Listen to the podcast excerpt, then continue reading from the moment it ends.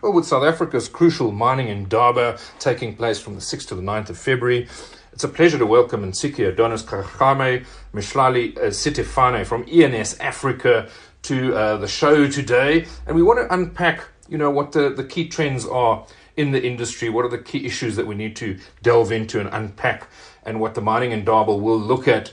Um, a lot happening out there at the moment, a crucial time. We know the lights are generally out for about eight hours a day um, at the moment, a little bit better lately, but it's, it's not helping things, right? Uh, so, so thanks, guys. Great having you with us. Um, and maybe just a, a, brief intro, maybe tell us uh, briefly about um, what your expectations are, um, you know, from the Indaba uh, from the 6th.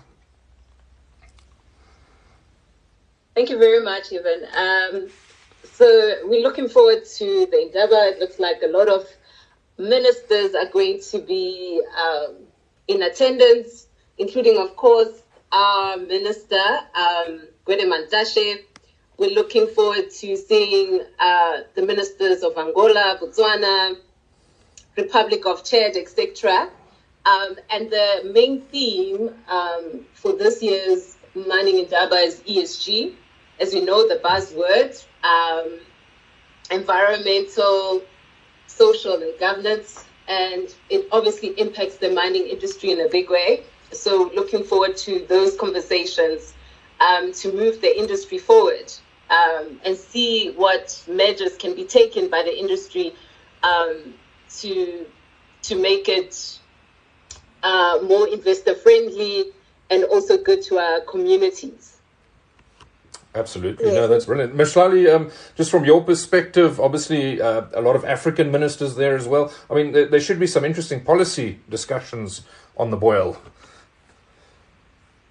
Of course, certainly. Um, I think just on a broad scope, what you'd want to look at are uh, investor friendly laws across the board. Mm.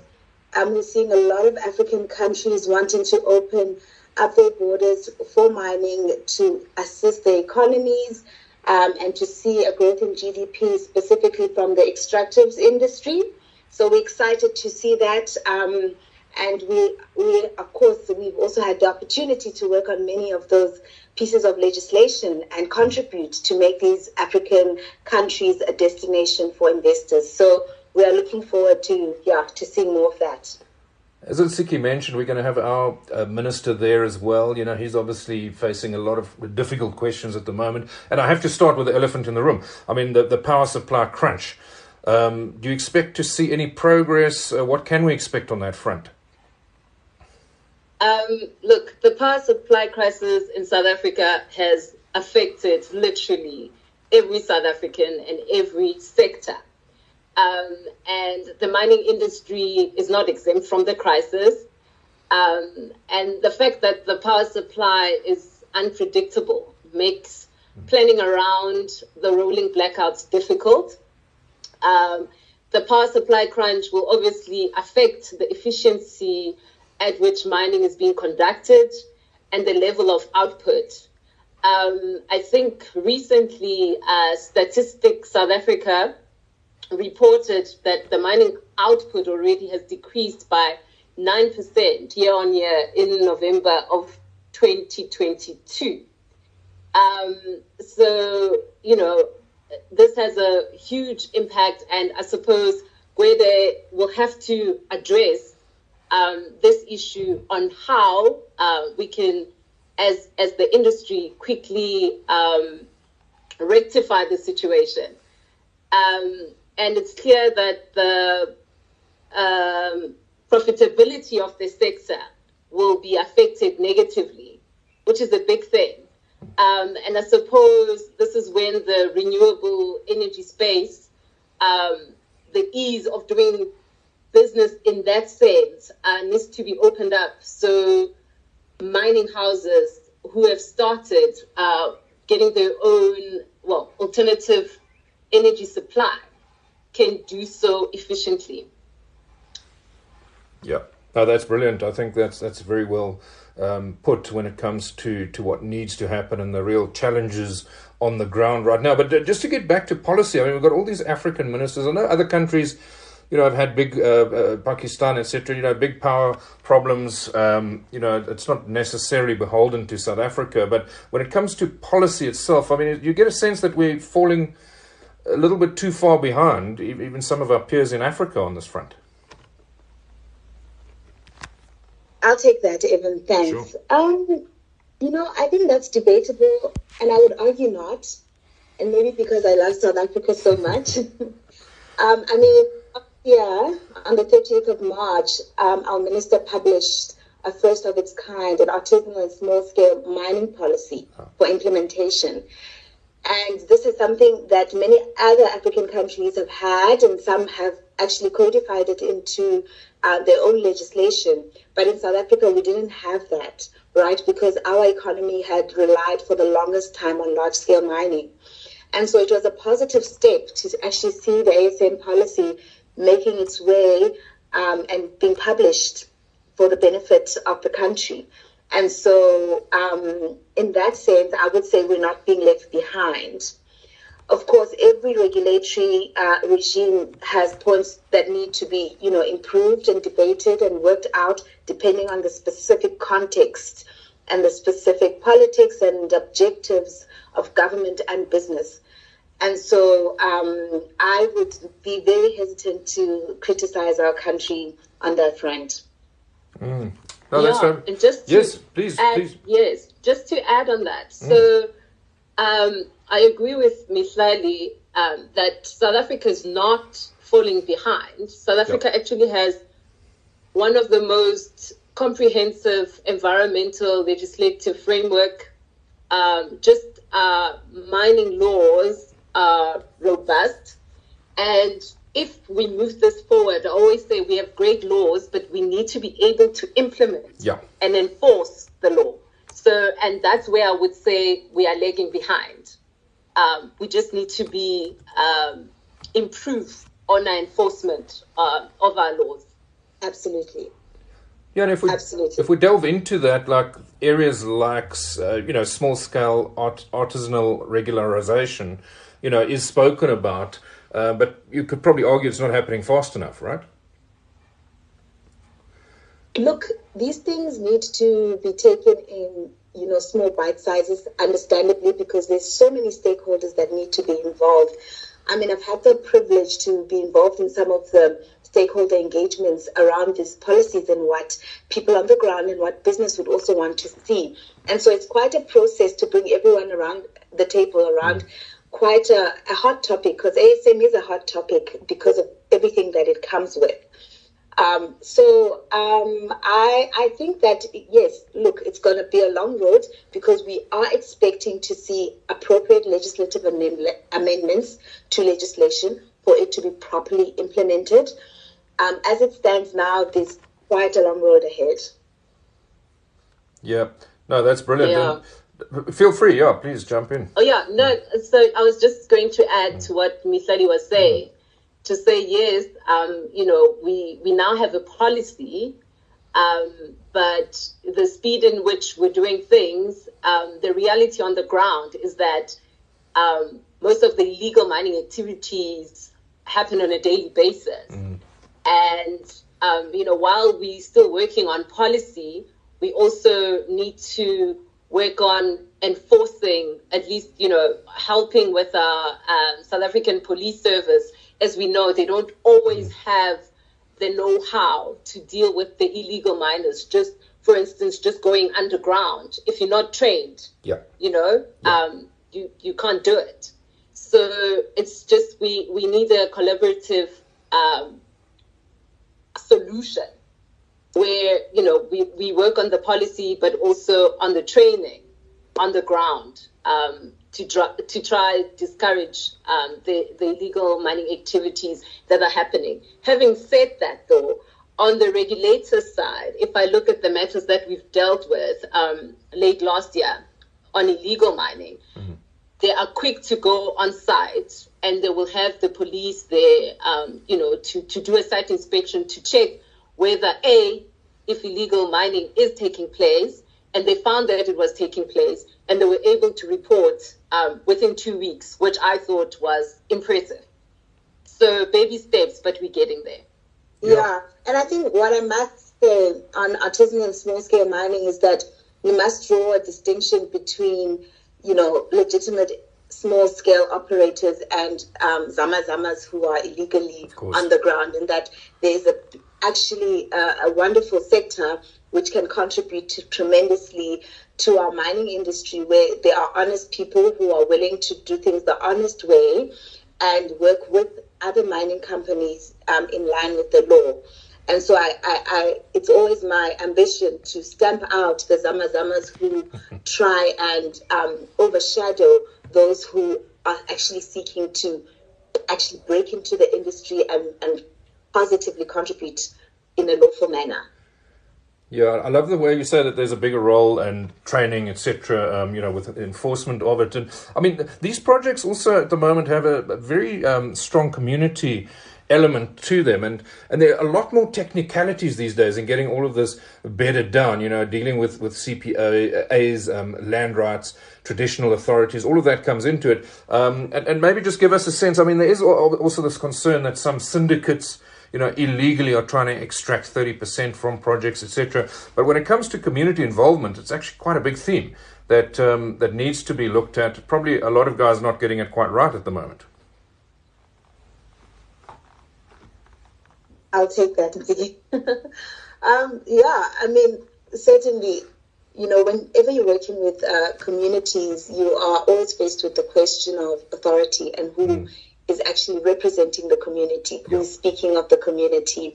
Um, and over and above the authority, then, like you identified, we are then looking at land entitlements, occupation, land rights, um, and and and everything that comes with that. That issue is such a broad issue mm. that not only touches on ASM, but it also touches on, on, on bigger mining companies who are actually mining on land that is being occupied or owned uh, by um, stakeholders like communities. And so that's a big theme that um, is going to continue. And um, it, yeah, it's it, that mining companies need to deal with. And it's really specific. It's dependent on where you're mining. Yeah. And, and who you're dealing with and your relationships. And that's why it's so important for for miners to have this in mind that it's not just about what you get out of the ground. It's also how you manage your stakeholders effectively. And that is going to benefit your business going forward in terms of limiting interruptions. Brilliant. Correct, Mihlali. I think, yeah, it's very important to look at the stakeholders in the mining industry um, and they need to collaborate and work together. Um, and as Mihlali said, with these communities, sometimes you have factions yep. in the communities, which make it harder for mining companies um, to to deal um, with with communities, even if it's for their better good. You know, mm. I think the mining industry understands the social license to mine, but even where they want to do good, sometimes those are, uh, are delayed by by the factions on the ground. Yeah. The I suppose moving forward is just to get our communities more organized um, and have contact points where they're really represented, um, you know, to, to move this forward. Absolutely. Great. No, well put. I think that's fabulous. It is definitely a big issue, uh, a big item, and, and managing these things becomes so critical because the the you know future success hinges on you know getting all of this in place. Um, and you can't have you know these types of disputes etc holding it back. But it's achievable uh, if it's done in the right way and you understand uh, the needs and requirements and the legalities um, and just sticking with the community though um, when it comes to I, I want to move on to ESG um, lastly uh, which is going to be a big theme at the Indaba it is a big thing climate change globally etc ESG of course broader than that uh, and, and, but communities actually does fall uh, within that. Um, and, and but from an environmental perspective, do you think enough is being done to um, support? You know, um, and uplift communities living around these mines, or, or still a lot more to be done? Um, go ahead, Miss Thanks, Nsiki. Um, I think it's specific. You know, you've actually got mining companies who actually want to do the right thing. Mm and you've got mining companies who actually put up their financial provision and who actually rehabilitate. And then you've also got some chances who do not do that, and that ends up impacting on communities negatively. And so it's uh, it's it's not a blanket statement for the industry as a whole. Like I said, there's there's people who actually um, make the effort and actually commit and actually fulfill their responsibilities under the law from an environmental perspective. Um, over to you, Zippy. Thanks, um, Sally. Yeah, no, I was just um, going to add that, as I had said, that our, our environmental laws are robust, um, and even the amendments that are coming through um, will also uh, boost um, the the legislation, and the impacts are usually felt by um, host communities in these mining towns. And usually these people are, are vulnerable, the poor, you know. Um, so we have to ensure that the legislation um, is enforced so that these communities can continue to to live in in harmony with the mining companies. I think that's mm, that's mm. what we all want to see um, where mining com- communities can also contribute um, in, in, in, in, in, in the industry.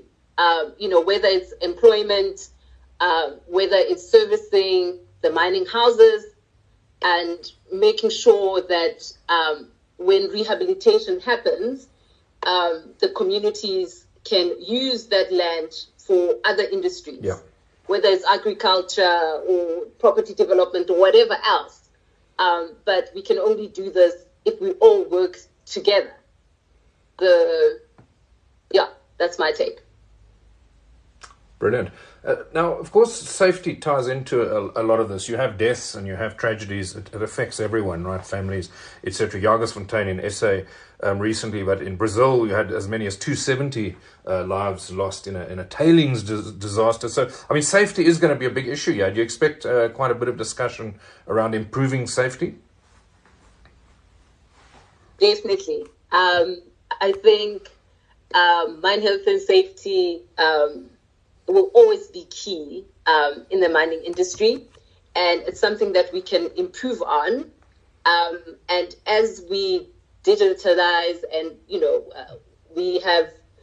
I mean, I know, I know. There's, it's always all our jobs are in in jeopardy, but I think the more mechanized our mining operations are, the better uh, for safety reasons. Yeah. And I think it will remain uh, a, a, topic um, for the next few years. Absolutely. And just to add there, it's going to be something that's continuous as the technology improves. Um, and as also the regulator, you know, stamps up on, on enforcement of the legislative requirements that are required from a health and safety perspective and also from an environmental law perspective. And so it's going to take not just the mining houses, you know, upping their game in terms of safety and technology, but also seeing the regulator actually enforce the laws that are there to protect people and their safety. Yeah, and there's certainly exciting developments in that front. You know, technology as well, wearable technology and such things, tracking.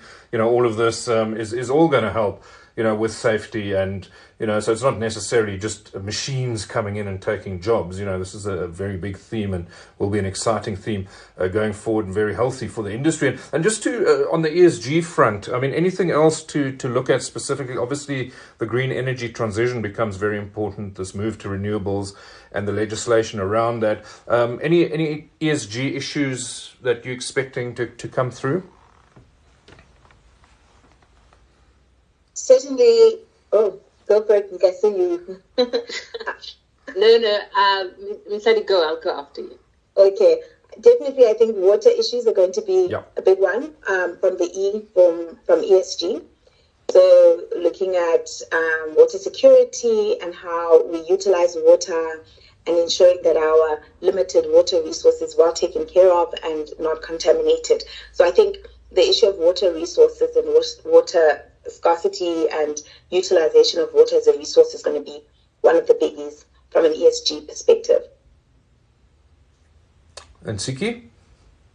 Yes, thanks. Yeah, so I suppose you've dealt with the E. The mm-hmm. S, we've touched on it mm-hmm. as well. Um, uh, on the community side, on the social side, uh, yep. you know, anything that affects human rights. And I think um, from a mining perspective, um, host communities again is going to be a number one. Um, how they get impacted and how mining companies, you know, um, yes, ESG has been a buzzword, but there are laws um, that the industry needs to comply with. Um, and I think this will be one of the bigger topics um, on the S side when it comes to um, local communities. Um, whether you know we, we look at local content to ensure um, that the host communities can you know eat as as I always say uh, mm. work and live in an environment um, that's conducive for, for human beings. And as we know, it also stems out, it's a constitutional right. So I think the S um, in 2023 is something that we need to, um, it's, it's something that we're going to be dealing with. So yeah, that's my take. And obviously, as, as Mihlali had said, on water management, climate change, mm. um, biodiversity, um, looking at emissions and stuff that, that will also form part um, of the ESG topics. Mihlali and Siki, thanks very much for taking the time. It's going to be a, a really important Indaba this year, one of the most important in history. So many things that we need to get right. And uh, it looks like I, I like the way that you've painted the legislative landscape, that we're getting some movement there. And as you said, just to summarize, it's about implementation now. You know, the days of talking are over. We want to see this industry thrive. We want to see us get back to, you know, our competitive best from a mining sector. And I think we've, we've got everything in place, you know, so it's just that implementation. So thanks very much for joining us. Thanks. So Thank much, you very Evan. much, Evan.